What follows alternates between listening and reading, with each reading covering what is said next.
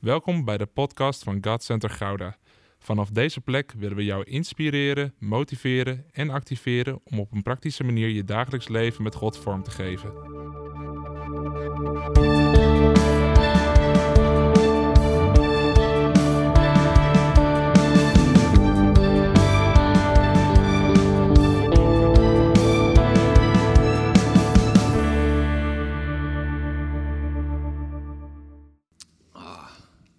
Ik had een hele mooie openbaring voor vandaag. En ik ben, ben al een paar dagen vol om, om dit woord te gaan delen. We, we zitten echt nou ja, in een hele belangrijke periode, geloof ik, voor de kerk. En ook een hele belangrijke periode voor de kerk. En dan kom ik niet met de dooddoeners over corona. Van eh, het is nu belangrijk om het licht te blijven zijn. Even al die dingen daar gelaten. Maar ik kom er wel achter dat we de afgelopen jaren bepaalde dingen heel veel hebben gezegd. die eigenlijk heel erg haak staan op wat het woord zegt. En ik werd daar laatst door God in gecorrigeerd, in liefde. En dat ga ik dan in liefde ook overbrengen. Maar weet in ieder geval dat alles wat ik vandaag ga zeggen, de eerste correctie was voor mezelf. Want ik heb bepaalde quotes heb ik ook gezegd. Maar waar ik in ieder geval mee wil starten is, het is tijd om te breken met de individualiteit in de kerk. We denken veel te individueel. Dat is echt wat God op mijn hart legde. Van, dat, is een, dat is een uiting van de westerse cultuur. Dat is een uiting van de cultuur die we mee hebben genomen de kerk in. In plaats van dat dat Gods wil is voor zijn kerk. En hoewel we natuurlijk vaak onze mond vol hebben van ja, het is goed om samen te komen. En eh, verzuim je samenkomsten niet, zeggen we dan. Want dat is een bijbeltekst en dan klinkt het gelijk heel erg heilig. En dan, dan roepen we dat. Maar tegelijkertijd zijn we nog zo vaak zo individueel bezig in ons geloofsleven. En dat is er eigenlijk afgelopen jaren in de coronatijd onwijs hard uitgekomen. Want ik heb een paar quotes opgeschreven die ik heb gehoord de afgelopen maanden. En één daarvan is, want nu zien we hoe belangrijk het is dat je zelf je relatie met God op orde hebt. Iemand guilty? Heeft iemand hem ook gezegd of gedacht van ja, in deze tijd, nu zien we hoe belangrijk dat is. En dan hangen we er dan op dat we, ja, we moeten persoonlijk investeren. Of door corona zien we dat we niet afhankelijk moeten zijn van de kerk. Je moet het zelf doen. Die, die heb ik ook veel gehoord. Van ja, we moeten niet zo afhankelijk zijn, we moeten het zelf doen. En door deze crisis wordt duidelijk dat je zelf verantwoordelijk bent voor je eigen relatie met God. En het zijn dingen die ik ook heb gedacht in de afgelopen maanden. Van ja, nu wordt zichtbaar dat, dat, dat we krachtiger moeten zijn in onze relatie met God. Nu, moet zichtbaar, nu wordt zichtbaar als je het niet helemaal op orde hebt. En ik denk dat heel veel van ons zo hebben gedacht. En dat die gedachten misschien ook wel over onze lippen zijn gekomen. Maar in ieder geval hier wel ergens zijn geweest van... Ja, nou ja, het, is nu toch wel duidelijk. Want we zien dat we in paniek raken als we niet samen kunnen komen.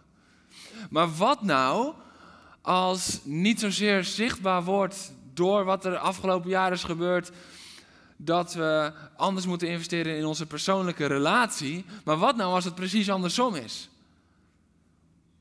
Wat nou als deze hele situatie laat zien dat we gewoon niet zonder elkaar kunnen en dat dat Gods bedoeling is?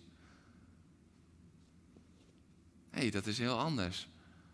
Dus dan ligt de nadruk niet zozeer op van ja, ik had het nog niet op orde en ik moet dat op orde hebben voor als ik er een keer alleen voor kom te staan. Maar wat nou als het Gods bedoeling is en dat het Gods wil is dat je nooit en te nimmer er alleen voor komt te staan?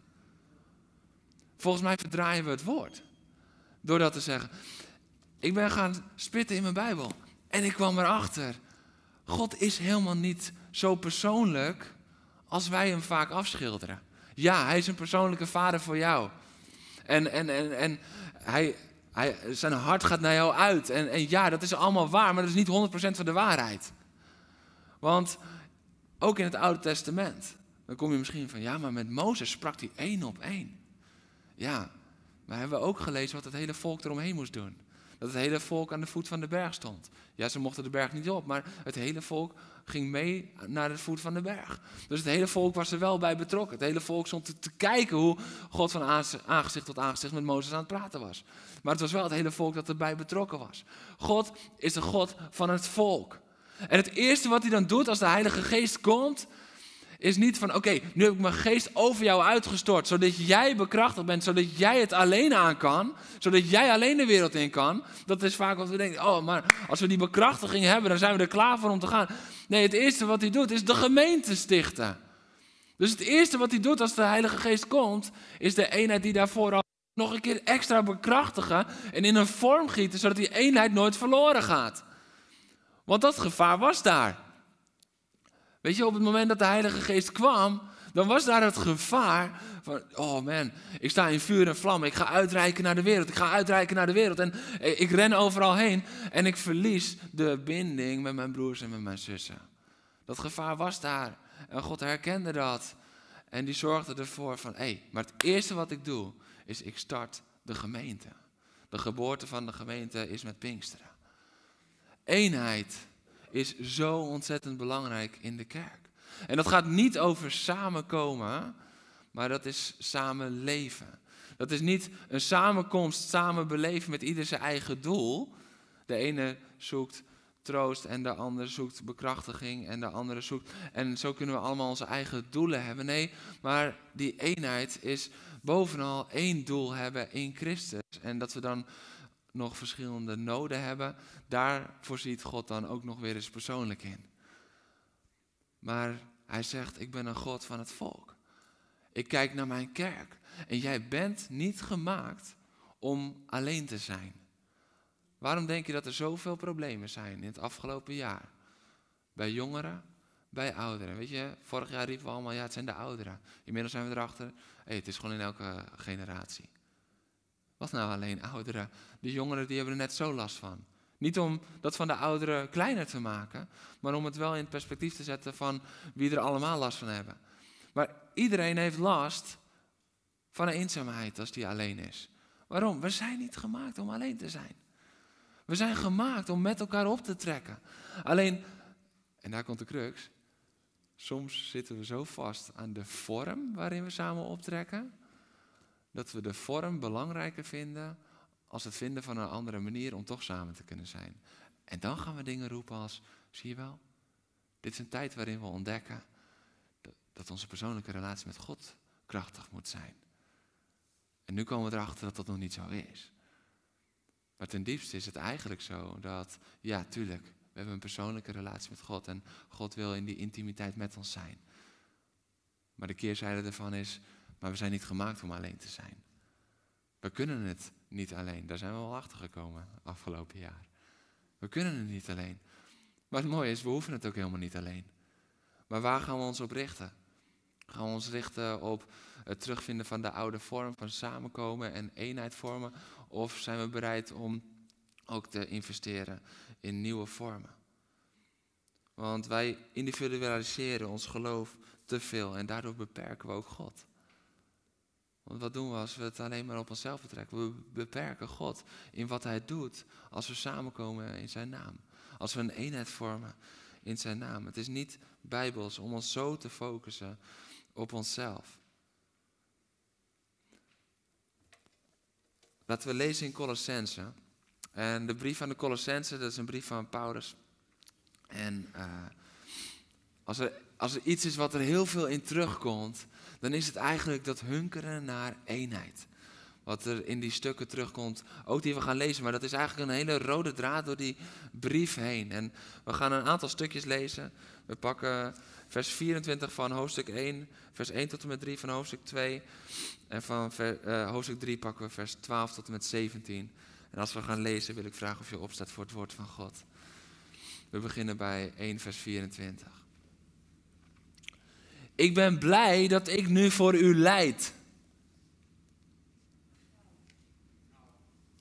Ja, ik ben blij dat ik nu voor u leid. Hij heeft het hier over mensen. Laten we daar eens beginnen. Blijf maar staan. Um, laten we daar eens gewoon beginnen. Weet je, we hebben vaak onze mond vol van, ja, nee, maar ik ben bereid om te lijden voor het evangelie. Ik ben bereid om de prijs te betalen voor mijn God. Maar zijn we ook bereid om de prijs te betalen voor degene die nu op anderhalve meter van je zit en die jij eigenlijk helemaal niet zo goed kent? Ik ben blij dat ik voor u leid. En dan zeg je misschien van ja, maar dat is makkelijk praten, want Paulus was de apostel van de gemeente. Paulus had deze gemeente niet gesticht. Paulus was hier nog nooit geweest. Hij kende de mensen alleen van papier. Misschien zit je nu thuis te kijken en denk je van ja, maar ik voel me nog zo ver af, want ik ken jullie alleen nog maar van een scherm. Misschien zit je wel meer in de situatie zoals Paulus zat, als dat je denkt. Ik ben blij dat ik voor u leid. En dat ik in mijn lichaam mag aanvullen wat er nog ontbreekt aan Christus lijden. Ten behoeve van zijn lichaam, de kerk, waarvan ik dienaar ben. Wauw. Ik ben blij dat ik voor u leid. Niet alleen voor Christus, maar ook voor jou. Ook voor u. En dan lezen we verder in hoofdstuk 2. Ik zei al, het is een rode draad door die brief. Ik wil dat u weet hoe zwaar de strijd is die ik voor u voer. En de gelovigen in Laodicea. En uh, voor alle anderen die mij nog nooit in levende lijven hebben gezien. Nogmaals, hè, we hebben elkaar nog niet in levende lijven gezien, maar we zijn verbonden. We zijn een eenheid. Weet je dat eenheid niet afhangt van elkaar ontmoeten in levende lijven? Dit was voor mij zo'n eye-opener. Ik dacht altijd, ja, we, we moeten samen kunnen komen om een eenheid te kunnen vormen. En ja, dat is ons verlangen. En ja, dat is goed. Maar het is niet een voorwaarde. Wij hebben het vaak een voorwaarde gemaakt, maar het is niet de voorwaarde. Hij is nog nooit een levende lijven ontmoet. En toch is hij blij dat hij voor ze mag leiden. Halleluja. Wie wil er leiden vandaag? De oproep van. Nee, oh, nou ja, oké. Misschien moet ik nog even iets langer prediken voordat we daar zijn. Um, en voor alle anderen die mij nog nooit in levende lijven hebben gezien. Zo wil ik hen bemoedigen en hen in liefde bijeenhouden. Opdat ze tot de volle rijkdom en allesomvattende inzicht komen. Tot de kennis van Gods mysterie, Christus. In wie alle schatten van wijsheid en kennis verborgen liggen. Wauw. Man, dit is, dit, uit deze tekst kan je bijna een serie halen. Dit is zo'n krachtig woord. Zo wil ik hen bemoedigen. Dus door te strijden en te lijden voor mensen die nog nooit hebben gezien. En, en wat, wat wil hij daarmee bereiken? Hen in liefde bijeenhouden. Ben je bereid om te lijden voor eenheid? Ben je bereid om dat te doen? En zodat ze ook tot volle rijkdom komen in de allesomvattende inzicht. Oké, dan gaan we door naar hoofdstuk 3, vers 12 tot en met 17 omdat God u heeft uitgekozen, omdat u zijn heilige bent en hij u lief heeft, moet u zich kleden in innig medeleven, in goedheid, in bescheidenheid, in zachtmoedigheid en geduld. Verdraag elkaar en vergeef elkaar als iemand een ander iets te verwijten heeft. Zoals de Heer u vergeven heeft, moet u elkaar vergeven. En bovenal, kleed u in de liefde. Dat is de band die u tot een volmaakte eenheid maakt. Dit is een tekst die vaak bij huwelijken uh, wordt uh, behandeld. Bekleed u met de liefde, want dat is de band die u tot een volmaakte eenheid maakt. Laat in uw hart de vrede van Christus heersen, want daartoe bent u geroepen als leden van één lichaam. Wees ook dankbaar. Laat Christus woorden in alle rijkdom in u wonen. Onderricht en vermaan elkaar in alle wijsheid. Zing met heel uw hart psalmen en hymnen voor God en liederen die de geest u vol genade ingeeft. Doe alles wat u zegt of doet in de naam van de Heer Jezus. Terwijl u God, de Vader, dankt door Hem. Ja, jullie mogen gaan zitten. Jullie waren bang dat jullie 35 minuten moesten staan. Maar jullie mogen lekker gaan zitten. Ik zei het net al. Paulus schrijft deze brief aan de gemeente in Colosse. En hij is niet de stichter van deze gemeente. Hij is niet degene die daar al is geweest. Nee, dat hebben medearbeiders gedaan. En toch voelt hij zich zo verbonden met de gemeente. Toch voelt hij zich zo verbonden met deze mensen. En, en dat raakt mij, juist in deze tijd waarin we afstand eigenlijk zeggen als reden waardoor we geen eenheid kunnen ervaren. En samenkomen noemen als voorwaarde om eenheid weer te kunnen pakken. Schrijft Paulus hier heel simpel, nee maar dat is niet zo. Want ik heb in mijn hart die verbondenheid gevoeld. En ik heb in mijn hart besloten, ik verbind me met jullie, ook al ken ik jullie misschien nog niet helemaal persoonlijk. Maar wij zijn samen op één doel gericht. We zijn samen het volk van God. Wij zijn samen zijn gemeente. En we zijn samen daarom één. Eén. En ik ben bereid om dan te leiden. Hij zegt, ik ben blij dat ik leid, als het maar tot eenheid leidt. Dat is toch bizar? Zijn we soms blij om te lijden ten behoeve van de ander? En dan heb ik het niet over van ik ben bereid om te lijden voor mijn kinderen. Ja, elke vader of moeder kan dat zeggen. Of ik, ik ben bereid om te lijden voor mijn familie of mijn beste vriend. Nee, maar ben je bereid om te lijden voor diegene die nu ook in deze zaal zit, maar die je niet persoonlijk kent? Maar vanuit de grondhouding. Heer, uw gemeente is één gemeente. En dat betekent dat we één lichaam zijn. En dat, dat wil ik dan niet alleen maar in mooie preken horen over het functioneren van zijn lichaam. En de voeten die brengen het evangelie en de handen die troosten. En die, die armen zijn om, om mensen heen te slaan. En, en de, mond is dan om, om, om te spreken. Nee, niet alleen het functioneren van het lichaam, maar ook het zorgen voor het lichaam. Zijn we bereid om te lijden? Zijn we bereid om echt te zeggen, als het mij ook alles kost, dan ook dan ga ik voor jou. Maar ik ken je helemaal niet. Nee, maar we zijn wel verbonden. We zijn wel één lichaam. We zijn wel samen de bruid van Christus. We zijn samen één gemeente. We zijn samen het leger van God. Zijn we bereid om te lijden voor elkaar? Weet je, in de sport noemen we dit dragende spelers. Of het nou hockey is, of voetbal, of basketbal. Heel vaak heb je bepaalde sterspelers die, die zijn heel erg uh, zichtbaar. Maar je hebt ook altijd de dragende spelers. En die noemen we vaak de stofzuiger. Of de, degene die de vieze klusjes opknapt. En die laten anderen laten ze shinen. Ze houden het team bij elkaar. En ze zijn vaak onzichtbaar. Ze zijn vaak onzichtbaar. Maar dat je onzichtbaar bent, zegt niet dat je niet onmisbaar bent. Dat je onzichtbaar bent, zegt niet dat je niet onmisbaar bent. De meest onzichtbare mensen zijn vaak het meest onmisbaar. Wij hebben hier in de gemeente hebben de wachtersgroep. Wie kent de wachtersgroep? Wie weet wat het is? Dat is een derde. En dat is omdat alle wachters hier zitten, zo ongeveer. Bijna, niet allemaal. En die kennen zichzelf. Halleluja, dat gaat goed. Ik denk dat een kwart weet wat de wachtersgroep is. Goed om ze te introduceren. Dat is een groep die als wachters op de muur staan voor de gemeente. Die voorbeden doet voor de gemeente. Maar die, die, die, voorbeden doet, maar ook op de uitkijk staat voor de gemeente. Het is niet alleen voorbeden doen, maar ze zijn niet zo zichtbaar. Een goede wachter is niet zichtbaar. Weet je waarom? Dan wordt hij van de muur geschoten. Even als je kijkt hoe dat gaat, uh, waar, waar een wachter vandaan komt. Als een wachter op de muur stond en die stond zo op de uitkijk en er was een tegenstander, ja, dan was het kort wachten tot de wachter er niet meer was. Dus je moet weten wat je moet doen. Wachters moesten onzichtbaar zijn. Dus vaak zijn ze in de gemeente ook wat minder zichtbaar, maar ze zijn onmisbaar. Want we hebben ze nodig omdat zij zien aankomen, soms de storm, waardoor we anders overvallen worden.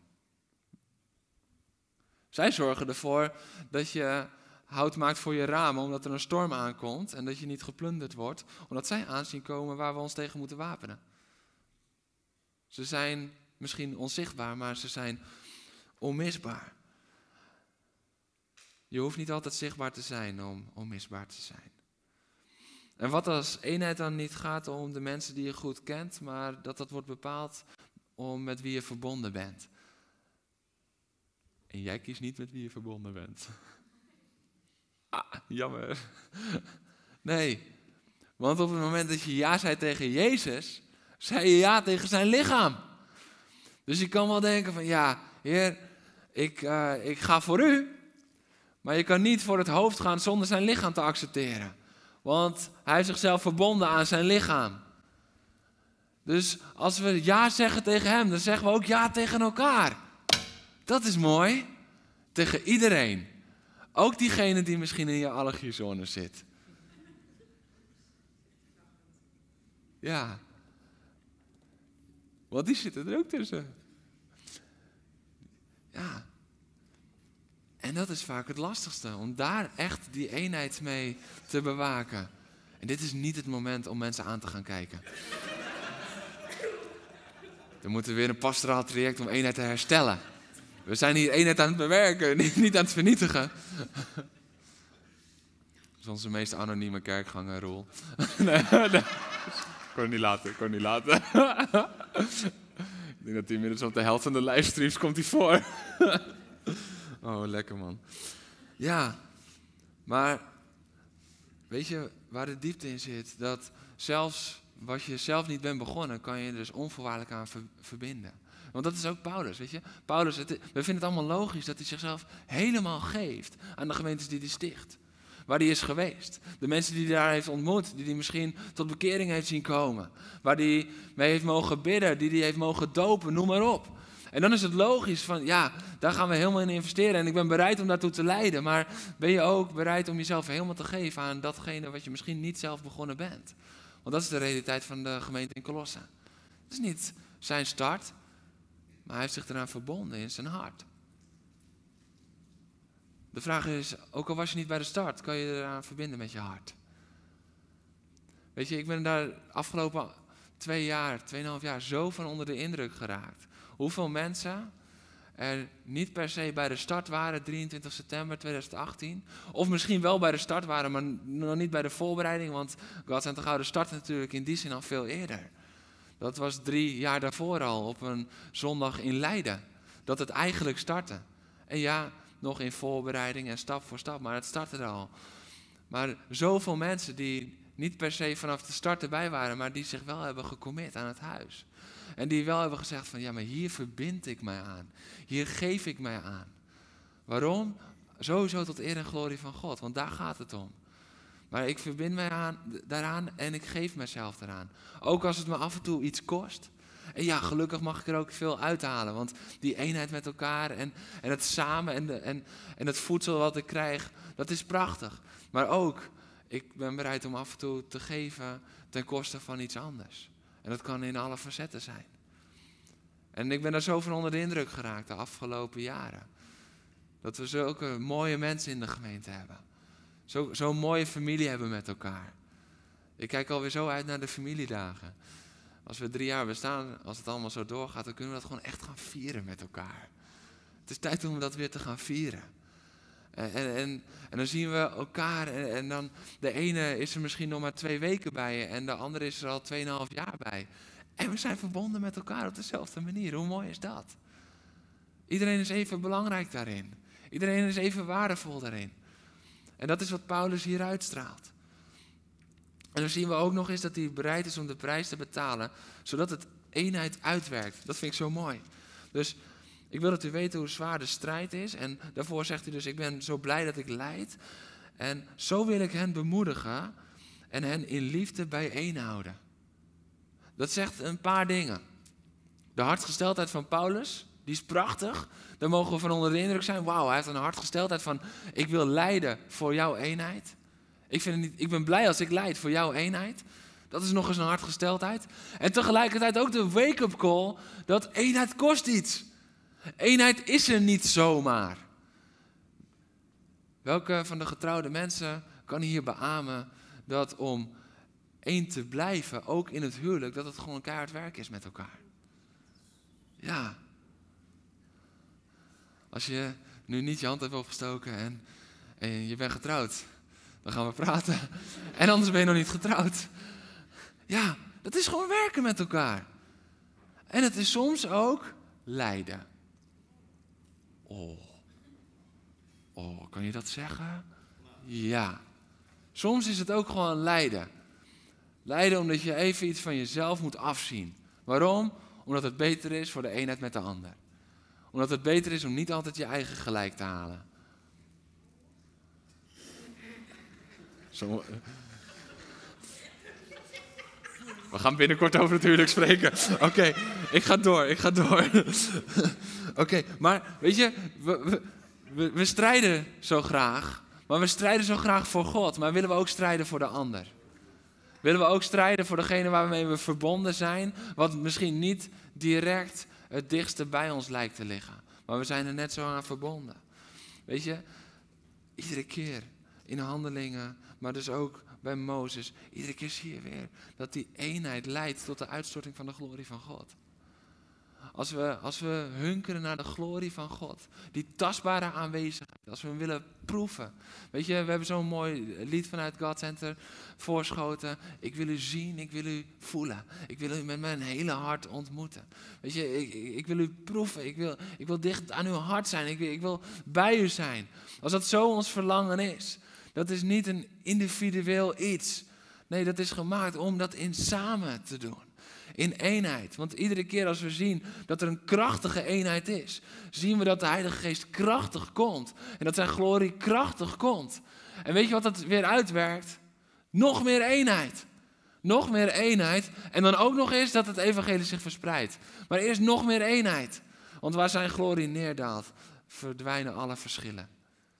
Wist je dat? Waar zijn glorie neerdaalt, dat ik heb meegemaakt dat mensen die in mijn allergiezone zaten, dat, dat mijn allergie werd opgeheven. Zij veranderen niet, mijn allergie werd opgeheven. Weet je, we kunnen denken van ja, oh man, als ze nou zo een beetje zouden veranderen. Als ze dat nou een klein beetje. Nee, Heer, hef mijn allergie op. Want het zegt vaak meer over jezelf als over die ander. Auw! ja, ik heb het wel geweten hoor vroeger. Van, heer, zou u diegene en God zei, ik ga jouw hart wel veranderen. Want eenheid zit er namelijk niet in iemand die verandert naar het beeld wat jij hebt van iemand hoe dat fijn is. Eenheid zit in de verandering van jouw hart. Dat is waar eenheid komt. Eenheid zit in de verandering van jouw hart. En daarom zegt Colossense 3, dat is mooi, hè? de Bijbel geeft dan niet alleen van, hé, hey, dat moet je doen, maar dan zegt de Bijbel ook nog, zo moet je het doen. Vind je dat niet mooi? Het is niet alleen een opdracht, maar ook nog handvaten. Dus dat geeft de Bijbel dan in hoofdstuk 3. En hoe doen we dat dan? Nou ja, in die zin bekleed u met innig medeleven in goedheid, in bescheidenheid, in zachtmoedigheid en geduld. Geduld, geduld, geduld. Uh, verdraag elkaar en vergeef elkaar zo, um, als iemand iets te verwijten heeft, zoals de Heer u vergeven heeft. Zo moet u elkaar vergeven. Zo diep als Jezus is gegaan, zo diep mag onze vergeving gaan. Weet je wat de Bijbel zegt over hoe hij vergeeft? Zo ver als het oosten en het westen. Ja, dat is voor mij zo. Voor jullie is het oosten daar en het westen. ja, zo ver. Zo ver uit elkaar. Het is weg, weg. Zo ver doet hij onze zonde van ons. Zo ver reikt zijn vergeving. Hij denkt er niet meer aan kunnen we zo vergeven. En dan zegt hij, en bovenal, dus bovenal, hè, hier even een statement. Als Paulus zegt, en bovenal, dan is al dat daarvoor is belangrijk, maar nu komt het echt. Nu komt, ja, dit is het allerbelangrijkste. En bovenal bekleed u met de liefde, want dat is de band die tot volmaakte eenheid leidt. Tot volmaakte eenheid. En weet je wat ik nou zo mooi vind? Daarvoor schrijft hij over dingen die we wel moeten doen. Als we iets verder teruggaan in het hoofdstuk vanaf vers 5, dan lezen we de dingen die we niet moeten doen. En dan zegt hij niet als conclusie, en dat is hoe je eenheid bewerkstelligt. Dat zit dus niet in onze daden, dat zit in de liefde van ons hart. Dat zit in het bekleden met liefde. Daar is uiteindelijk de eenheid. Weet je dat ik geloof in het volmaakte huwelijk? Dat zeg ik heel vaak op bruiloften. En dat vind ik zo leuk. Want dan zie ik al die mensen die al 35 jaar getrouwd zijn, zo kijken. Wat een snotneus. Ja, ja. Ja, het is inmiddels al jaren geleden dat ik mijn eerste bruiloft mocht doen. Ik denk dat ik nou, 3, 3, 24 was of zo, 25 misschien. En dan zag ik ze zo kijken van, luister vriend, jij hebt geen idee. En dan zat ik altijd te genieten, want dat benoemde ik dan ook altijd. Ik zei en ik zie jullie kijken. en dat, dus, maar, maar ik geloof in het volmaakt huwelijk. Niet omdat dat de afwezigheid is van fouten van mensen. Niet omdat dat de afwezigheid is van ongeduld. Niet omdat dat de afwezigheid is van domme dingen die mannen soms kunnen zeggen, die ze goed bedoelen, maar dan gewoon ontzettend slecht uitkomen. Als voorbeeld, dit is hypothetisch, gebeurt bij ons nooit, maar gewoon als voorbeeld. Hè. Um, maar door de aanwezigheid van liefde. Want dat bedekt het. Dat, de Bijbel is zo duidelijk over hoe krachtig liefde is. Dat leidt tot volmaakte eenheid. Dus dat betekent niet dat er geen fouten worden gemaakt in de gemeente, dat er geen fouten worden gemaakt in een familie, in een kerk. Maar dat betekent dat die liefde altijd boven die fouten blijft staan. En dan bedekt het die fouten. En dan niet zo van, oh, we doen alsof het niet gebeurd is. Nee, maar de liefde overwint over die fouten. Genade overwint dan over de pijn. En dan komt er herstel. Want dat is ook wat liefde brengt. Liefde brengt dan herstel. Het is niet zo van, oh, hey, we hebben, oh, we hebben een tapijtje in de kerk. Oké, eronder en weg. Dat doen we niet. Nee. Nee, dan wordt de drummer helemaal gek als we elke dienst alles onder het tapijt stoppen. Dan staat hij op een gegeven moment op zo'n verhoging. nee, dat, dat niet. Maar liefde overwint erover. Dat betekent niet dat we wegmoffelen wat er ook is, maar dat we erkennen van, hé, hey, ik ben zo stom geweest. Ik ben zo stom geweest. Ik heb, ik heb dat gezegd en dat was echt uit zijn verband gerukt en dat was niet handig. Hé, hey, Roel, wil je me vergeven, man? Het komt van twee kanten, hè? Wil je me vergeven? En dat hij dan in liefde reageert. En dat het dan niet een dooddoener is van, ik had je al vergeven voordat, je het deed. Als rol die er gewoon gelijk geestelijk uit hoort te komen. Maar dat hij misschien met een traan kan zeggen, hé hey man, ik heb gekozen om je te vergeven op het moment dat je het deed. En het deed me pijn. hey, dat mag benoemd worden, hè? Het deed me pijn. Het schuurde. Ik heb er twee dagen last van gehad. Niet om mijn schuldgevoel aan te praten, maar gewoon in alle eerlijkheid. Maar ik kies ervoor om je te vergeven, man. Want de liefde overwint. De liefde overwint. En ik laat dit niet tussen ons inkomen staan. Ik zorg ervoor dat dit niet de eenheid breekt die er wel is. Want we zijn in eenheid. Maar dat mag niet gebroken worden. Ten diepste? Dat, is, dat is ook mooi. Ten, ten diepste. Ja, ja, ik zie mensen allemaal kijken van wat gebeurt er allemaal. Maar ze, ze, hebben bij de kinderkerk hebben ze het over uh, het zwaard van de geest. Dus, dus, ze zijn wat bezig met zwaarden. Um, ja, ik denk, geef maar een klein beetje achtergrondinfo voordat je denkt, wat gebeurt daar allemaal? Um, context, context, ja. Uh, maar die liefde, die liefde. En weet je wat ik dan zo mooi vind? Een van die uitwerkingen van die liefde is dan ook van laat Christus woorden in hun rijkdom in u wonen, onderricht en vermaan elkaar in alle wijsheid.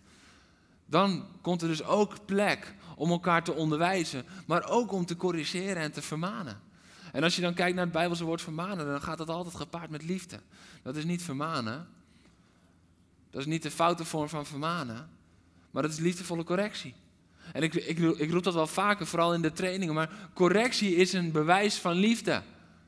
Tieners, correctie van je ouders is een bewijs van liefde. Jongeren, kinderen, als je dit kijkt, hey, als je gecorrigeerd wordt, dan moet je voelen, oh, ik ben geliefd. Ja, ja, je zal nu tussen je ouders in zitten. ja. ja, sorry man, sorry.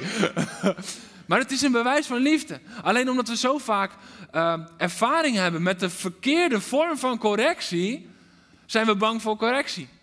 Weet je hoe, hoe, hoe, uh, demonstratief Nederland is tegen correctie? Want je gaat mij niet vertellen wat ik moet doen, vriend. Dat is de houding. Je gaat mij niet vertellen, waar bemoei je je mee? Hé, hey, sorry man, maar we zijn verbonden. ja, waar bemoei je je mee? Ja, we zijn verbonden met elkaar. En daarom voel ik me verbonden met jou. En daarom ga je mij aan het hart. En dat is de reden dat ik je wil corrigeren. Weet je, liefdevolle correctie, echte correctie is altijd liefdevol. Weet je wat pas erg is? Als je ouders je niet meer eh, corrigeren. Dat is pas erg. Want eigenlijk zeggen ze daarmee, boeit ons niet zoveel, jongen, hoe het met jou gaat. Boeit ons niet zoveel, meid. Zoek jij je eigen weg maar. Dat is pas erg. Correctie is een teken van liefde. Maar het moet op de gezonde, goede manier.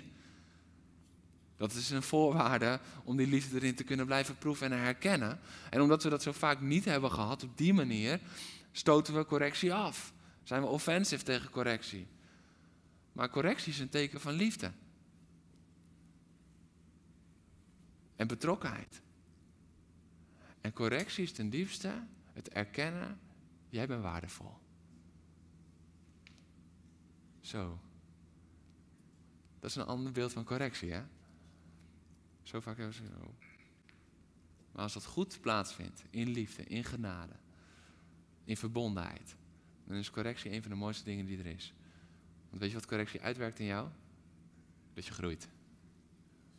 Dat je groeit. Dat is in eenheid. Dat is wat we willen met elkaar. We willen groeien. We willen groeien. En weet je wat mijn verlangen is? Dat het lichaam van Christus groeit. En daar komen we weer met ons individuele denken. We zijn zo vaak zijn we zo gericht op als ik geestelijk mag groeien, als ik geestelijk mag groeien. Ik ben bezig met mijn geestelijke groei. Maar God wil dat zijn hele lichaam groeit. Het is niet goed als de helft van het lichaam groeit. Dan gaat het scheef lopen. Het is niet goed als alleen de benen groeien en de armen niet meegroeien. Het is niet groeit als bepaalde delen niet meegroeien. Nee, we moeten gericht zijn op gezamenlijke groei. Het is tijd dat we niet meer zo individueel denken, maar dat we verlangen naar meer met elkaar. En dat is niet weglopen voor je persoonlijke verantwoordelijkheid. Dat is het erkennen van eenheid. Waarin we verbonden zijn met elkaar. We zijn één lichaam. Dus we moeten ons meer op elkaar richten. Meer met elkaar optrekken. Meer in discipelschap lopen met elkaar. Meer, weet je, ik geniet zo van de vrijdagavonden bij de jeugd en bij de tieners. Om samen te groeien. De lijfgroeps die van start zijn gegaan. Als je nog niet bent ingeschreven, nog niet deel bent van een lijfgroep, doe het vandaag nog. Info Stuur een mailtje, we delen je in. Want het is goed om samen. De gebedsdienst met elkaar. Weet je hoe anders de gebedstijd hier op woensdagavond is? Als wanneer ik donderdagavond zelf bid. Dat is niet omdat ik thuis niet enthousiast of vurig ben, maar dat is het element samen. Want daartoe zijn we bedoeld met elkaar. En dat kunnen we niet langer ontkennen. En misschien denk je nu als evangelisatietijger van ja, oh Jeroen, man, man, man, we moeten wel ook gericht blijven op uitgaan. En, en niet te veel alleen met elkaar. En anders worden we naar binnen gericht en niet naar buiten gericht. En gelukkig is het woord daar ook heel duidelijk over. Eenheid is de voorwaarde waarop het evangelie zich verspreidt. De eenheid is de voorwaarde waarop het evangelie zich verspreidt. En de kerk moet krachtig zijn in eenheid om uit te reiken naar een wereld vol gebrokenheid. Want anders zijn we niet zoveel anders. En dat is belangrijk om te beseffen. Die eenheid is de basis, het fundament van waaruit we kunnen uitreiken. Als de eenheid er niet is, dan valt het lichaam uit elkaar op het moment dat we proberen uit te reiken. Want als die arm wil uitreiken en die schouder is niet verbonden, dan werkt het niet. Dus eenheid is de voorwaarde waarop het evangelie zich verspreidt. En waar, waarop we mensen kunnen bereiken. Dus we zitten nu in een fase waarin we best wel als kerk bezig zijn. Van oké, de Love Week komt eraan, eh, de Congo Missietrip komt eraan. Dus we zijn best wel naar buiten gericht. En daarin voelde ik zo van God de urgentie om deze boodschap vandaag te prediken. Want het is altijd vanuit het fundament van eenheid. Het is altijd vanuit het fundament van samen. Dit is niet iets van, van oké, we moeten alleen maar uitkijken naar buiten. Maar het is ook niet alleen maar naar binnen. Nee, want het lichaam moet zichzelf goed verzorgen, zodat het in staat is om uit te reiken. Dat is balans. Dat is de balans tussen naar binnen gericht en naar buiten gericht zijn. De kerk moet naar binnen en naar buiten gericht zijn. Het is niet of-of. Het is niet of-of. Ik ben de laatste tijd daar veel in aan het studeren geweest in het woord. En in, in handelingen zie je twee gemeentes die heel erg worden uitgelegd. Antiochië en Jeruzalem. En vaak zijn we of een Jeruzalem gemeente of een Antiochië gemeente. Of we zijn enorm goed in het naar onszelf toegericht zijn, naar binnen, het zorgen voor mensen. We zijn een soort ziekenhuis om het zo maar te zeggen. En, en, en we zorgen voor elkaar. Of we zijn juist heel erg naar buiten gericht. En vaak is het van ja, welke kerk ben je? Nee, de kerk hoort die twee in één te zijn. De kerk hoort sterk naar binnen gericht en krachtig naar buiten gericht te zijn. En hoe krachtiger wij worden in eenheid, hoe verder wij kunnen uitreiken naar buiten. Hoe krachtiger wij worden als lichaam van Christus, hoe beter wij voor onszelf gaan zorgen. En met onszelf bedoel ik als lichaam, met elkaar. Hoe meer we dat gaan doen, hoe verder we kunnen reiken. Want het lichaam wordt gezonder. En hoe gezonder het lichaam, hoe verder het kan lopen. Hoe gezonder het lichaam, hoe verder het kan reiken. Hoe flexibeler het is. Hoe meer mogelijkheden het lichaam heeft. Dat is het gevolg van investeren in eenheid. We zien dat in Handelingen 13 ook. Dat is het moment dat ze worden uitgezonden vanuit de gemeente Antiochië. Het is een zendende gemeente. Maar wat gaat er aan vooraf? Samen bidden, samen vasten. Samen, samen, samen. Ze doen het in eenheid. En het gevolg is dat ze gaan uitreiken. Maar waarom? Ze hadden één doel voor ogen. Ze hadden één focus. Ze hadden één missie met elkaar. Ik vragen of de band alvast naar voren komt. Als wij verlangen naar die glorie van God. Als wij verlangen naar de kracht van zijn geest, als wij verlangen naar zijn leiding, als wij verlangen om te groeien, als wij verlangen om zijn koninkrijk te bouwen, om impact te maken, om uit te gaan in deze wereld, dan zullen we eerst misschien wel een nieuw verlangen moeten kweken in ons hart om krachtig in eenheid op te trekken. Want dat is wat hij wil. Dat is hoe hij ons heeft gemaakt. En de verspreiding van het evangelie is gekoppeld aan de eenheid van zijn lichaam. Als we deze zomer onwijs veel uitgaan, de Love Week, Congo, dan is dat vanuit het fundament van samen één zijn. En misschien is vanochtend wel het moment dat we mogen breken met individueel denken. Dat we vaak nog toch zo zelf denken, zelfgecentreerd zijn. Weet je, eenheid zet het bovennatuurlijke vrij. Dat zien we in Handelingen 2. Eensgezindheid bij elkaar, laat de Heilige Geest spreken. Handelingen 13. Samen in eenheid bidden. Petrus wordt bevrijd door het gebed van eenparig gebed. Handelingen 12. Eenheid bewaakt Gods agenda en brengt nieuwe vervulling in Handelingen 4. Eenheid maakt je nederig en vrijgevig. Handelingen 4. Handelingen staat vol van de wonderen en tekenen van God en, en de handelingen van de discipelen, maar ook van de Heilige Geest. Maar waarom? Omdat er continu sprake was van die eenheid. Eenheid. Ik wil afsluiten met dit. Ik wil je een vraag stellen. Waarom is de hemel zo'n geweldige plaats? Er is eenheid. Vader, Zoon en Geest in volmaakte eenheid. En alles wat we weten van de hemel, en we weten niet zo heel veel van de hemel, maar dat is, alles is gecentreerd rondom zijn troon. Eén focus, één doel, in eenheid. Er is niks meer wat daartussen kan staan. En als we dan bidden, het onze Vader, zoals in de hemel, zo ook op aarde. Misschien zou dat iets meer onze focus in ons gebed mogen zijn. Heer, zo één als we zijn in de hemel. Dat is het doel. Denk je dat God eenheid tot doel zou hebben hier op aarde? Als het niet het ultieme doel was in de hemel? Nee, alles wat hij doet hier op aarde werkt toe naar dat wat hij voor ogen heeft in de hemel en wat tot imperfectie zal zijn in de hemel. Dus als hij daar zo vol van eenheid zal zijn, Vader, Zoon en Geest, drie enige God in volmaakte harmonie, volmaakte eenheid en alle heiligen, alle engelen, iedereen om zijn troon in eenheid, vol verwondering van wie hij is, in eenheid. Zoals in de hemel, zo ook op aarde. Dan is dat ons gebed. Dan mag dat het gebed van de gemeente zijn.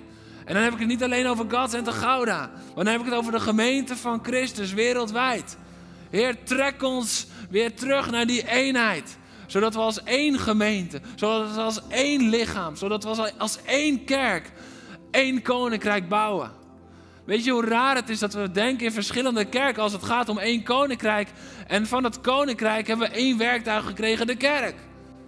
We zijn één kerk met elkaar. Het is tijd om uit te schreeuwen, uit te bidden. Zoals in de hemel, zo wil ik het ook op aarde. En ook al kost dat me wat, ook al moet ik ervoor lijden, ook al ken ik die mensen niet eens. Ik voel me verbonden. Ik voel me verbonden, want ik ben verbonden in hun naam. En die verbinding bepaalt uiteindelijk dat ik wil lijden voor ze. Dat ik mezelf wil geven voor ze. Dat ik all the way wil gaan voor ze. Heer, want dat is liefde. Dat is de agape-liefde. Want het woord agape wordt gebruikt. Dat is dezelfde liefde als die Jezus aan het kruis liet gaan voor jou en voor mij. Dezelfde liefde als, als, als die de hemel deed openscheuren zodat de zoon kon afdalen. Weet je, de zoon die daalde af, werd geboren, kwetsbaar en klein als kind voor jou en voor mij. Waarom? Waarom? Om onze zonde te vergeven. Ja, dat was het middel, maar niet het doel. Want door onze zonde te vergeven, was daar weer eenheid. Eenheid tussen God en mens. Tussen vader en kind. Tussen vader en zoon, tussen vader en dochter. Dat is wat hij daar herstelde. En in die eenheid, daar bidt hij voor. Op het moment dat hij bijna gaat sterven, dan bidt hij: Heer, maak ze één zoals wij zijn. Weet je wat hij daar zegt? Zoals in de hemel, Heer, zo ook op aarde. Zo ook op aarde. En dat mag niet, niet alleen ons gebed zijn, maar daar mogen we ook naar leren handelen. Ons bekleden met die liefde. Ook op het moment dat we vanuit ons vlees zo anders zouden willen reageren. Ook op het moment dat het ons pijn doet en dat we ervoor moeten lijden. Hé, hey, maar ik ben blij dat ik hiervoor mag lijden, want ik weet wat het uitwerkt. Het werkt een stukje hemel op aarde uit. En als jij verlangt om daarin mee te staan, wil ik je vragen om letterlijk te gaan staan. Om in eenheid op te staan en die eenheid te bewaken. En dan wil ik een moment met elkaar bidden. En van daaruit zullen we met elkaar in eenheid onze grote God verder groot maken. Want Heer, hier staan we. Voor uw troon. Als één lichaam, als één kerk, als één familie. Want we zijn verbonden met elkaar. En misschien kennen we elkaar supergoed. Al jaren. En misschien kennen we elkaar nog helemaal niet. Want we zitten verbonden met elkaar achter een scherm. Maar Heer, we zijn één. Ook als jij thuis bent. Ik wil je op dit moment bevestigen. We zijn één. De afstand bepaalt niet de intimiteit. We zijn één. En Heer, op dit moment willen we uitspreken met elkaar. Heer, we verlangen ernaar om zoals in de hemel, zo ook op aarde te zijn. Heer, zoals in de hemel in volmaakte eenheid. Volmaakt één in u en met u en gericht op u. Heer, zo willen we ook zijn hier op aarde. Heer, en bewerk dat in ons hart. Heer, filter elke individuele tijd, elk, misschien wel egoïsme, elke zelfgerichtheid, filter dat eruit, Heer. Heer, was ons hart schoon daarvan, zodat we gericht zullen zijn op uw eenheid. Heer, op de waarheid van uw woord. Heer, want u bewerkt eenheid. U verlangt naar eenheid. En we willen u volgen in alles wat we doen. In Jezus' prachtige naam bidden we dat. Halleluja. Amen. Amen. Laten we hem groot maken met elkaar. Als één volk. Bedankt voor het luisteren naar deze podcast. Volg ons op onze kanalen om verbonden te blijven. Heeft deze aflevering jou geraakt? Deel dan op je socials en tag ons, zodat we samen meer mensen kunnen bereiken.